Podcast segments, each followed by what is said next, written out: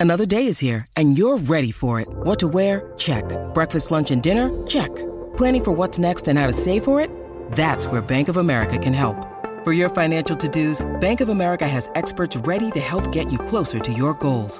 Get started at one of our local financial centers or 24-7 in our mobile banking app. Find a location near you at bankofamerica.com slash talk to us. What would you like the power to do? Mobile banking requires downloading the app and is only available for select devices. Message and data rates may apply. Bank of America and a member FDIC. When you need mealtime inspiration, it's worth shopping Kroger, where you'll find over 30,000 mouthwatering choices that excite your inner foodie. And no matter what tasty choice you make, you'll enjoy our everyday low prices, plus extra ways to save, like digital coupons worth over $600 each week. You can also save up to $1 off per gallon at the pump with fuel points. More savings and more inspiring flavors make shopping Kroger worth it every time. Kroger, fresh for everyone. Fuel restrictions apply. Hey, you guys, this week I want to share a new podcast that I think you'll love. Glory Edim started a book club called Well Read Black Girl back in 2015. Maybe you've heard of it. And since then, it has exploded into a passionate worldwide reading community. Now, Glory is launching the Well Read Black Girl podcast, the literary kickback that you never knew you needed. On the show, Glory has deep, honest conversations with leading authors of color about the art, craft, and power of the written word. You'll hear from luminaries like Tarana Burke, Gabrielle Union, Anita Hill, and more about how they found their voice, honed their craft, navigated the publishing industry, and showed up in the world. You'll meet black bookstore owners, literacy advocates, and well read Black Girl Book Club members themselves. They talk about what they're reading and how they celebrate the legacies of literary women who paved the way. Okay, here's a preview of Glory's conversation with lawyer and educator Anita Hill. They discuss the work that Anita does to help vulnerable, gender based violence victims and the process of conceiving and writing her new book. You can hear more episodes of Well Read Black Girl wherever you get your podcasts. I am going to share a quote with you, one of my favorite quotes. Sometimes people try to destroy you precisely because they recognize your power, not because they don't see it, but because they see it and they don't want it to exist and that is from the one and only Bell Hooks, who is your professor at one point and one of the incredible writers that influences you. Can we talk about power and how you reclaim your power in writing, especially right now? How do you stay grounded? Oh my gosh. Oh my gosh. Well, just so much respect for Bell Hooks. What a pioneer of thinking. What a pioneer of intellectual magnitude. And I feel like she really doesn't get the kind of credit that she deserves. And I'm so glad that you gave that quote eh, because power is actually related directly with anger. Mm-hmm. Anger comes from the fact that we feel powerless. So, in order to get the power back, you must take action. Do you have like a memory of being in uh, Bell Hooks's class or anything that you'd like to share with us? Oh, I took two of her classes. So I remember being a young person thinking, my life is changing. My life is changing because I value my thoughts as a thinker.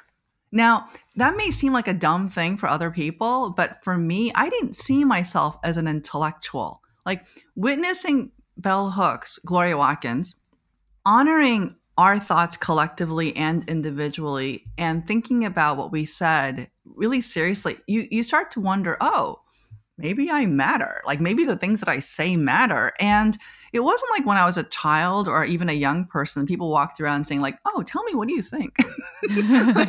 They, weren't, they weren't waiting for my great thoughts or my great words. So in a way to be in the presence of such a great mind it's really quite an honor. And she was so clear about the brilliance of the literature created by Black women in this country. And and she made us see the books not just for what they are, beautiful artworks, but also contextually. And I think that really changed me. It really, really changed me. And I didn't even know I was being changed in that moment. And that's mm-hmm. the power that you have as a great person, I think. Yeah. That was the same like reaction for me encountering Bell Hooks. It was just like immediate belonging. And then mm-hmm. she also allows you to question the things that you don't understand. She is like encouraging you to question your own position and your own power. And I don't think I had done that previously before encountering her work. Yeah. And the other person who really changed me, and I never met, had a chance to meet her, is Audre Lorde. I, I read her the same time. Yes. There's something to be said about reading something and being completely and instantly radicalized. Like you're mm-hmm. just like, my life is changing through reading this because I can see another way. Um, as a as a teacher and recalling those moments as first encountering Audre Lorde and Bell Hooks, how do you then share that information with your students? How do you know they're grasping the information that you're trying to teach them? A great question, Glory. What a great question. Because I was thinking about instant radicalization, right? Because that scares people. And I'm like, no, no, no, no. You need this like you need water.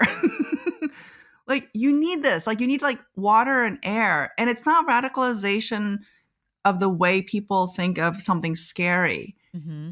It's a wonderful, powerful thing. So, how do we radicalize people to be let's say, more loving, more fair, more e- equal, more inclusive. And I want to talk about the importance of Audre Lorde's work and Bell Hooks's work and the other person's Kimberly Crenshaw. And the word, just the one word, intersectionality. Yes. Just that one word. If you understand that one word, you can understand why your life is complicated. yeah. your identities are so complicated. And it's a good thing, not a bad thing. And I can't leave parts of it at the door whenever you just want me to. I got to bring it in. And I think the way they have advanced philosophy and thought in the world is not being acknowledged. Yes. So, you, to go back to your question, how do I share this enthusiasm with my students? Is I say exactly what I just said to you right now, which is please don't be scared. Please don't politicize it in a negative way just because you don't understand it. And also because white supremacy prohibits us from thinking about women of color and BIPOC women as philosophers, mm-hmm. as intellectual thought leaders. That's going to prevent you from getting your superpowers. Because I always think, hey, you want knowledge, you want knowledge from everywhere. And then you want to give it credit around the globe not just in a little tiny shelf in a bookstore. Right. Because that would be a fucking shame. right, right. That, that, that's way too small. Okay, that was a preview of Well Read Black Girl. You can hear more episodes wherever you get your podcasts.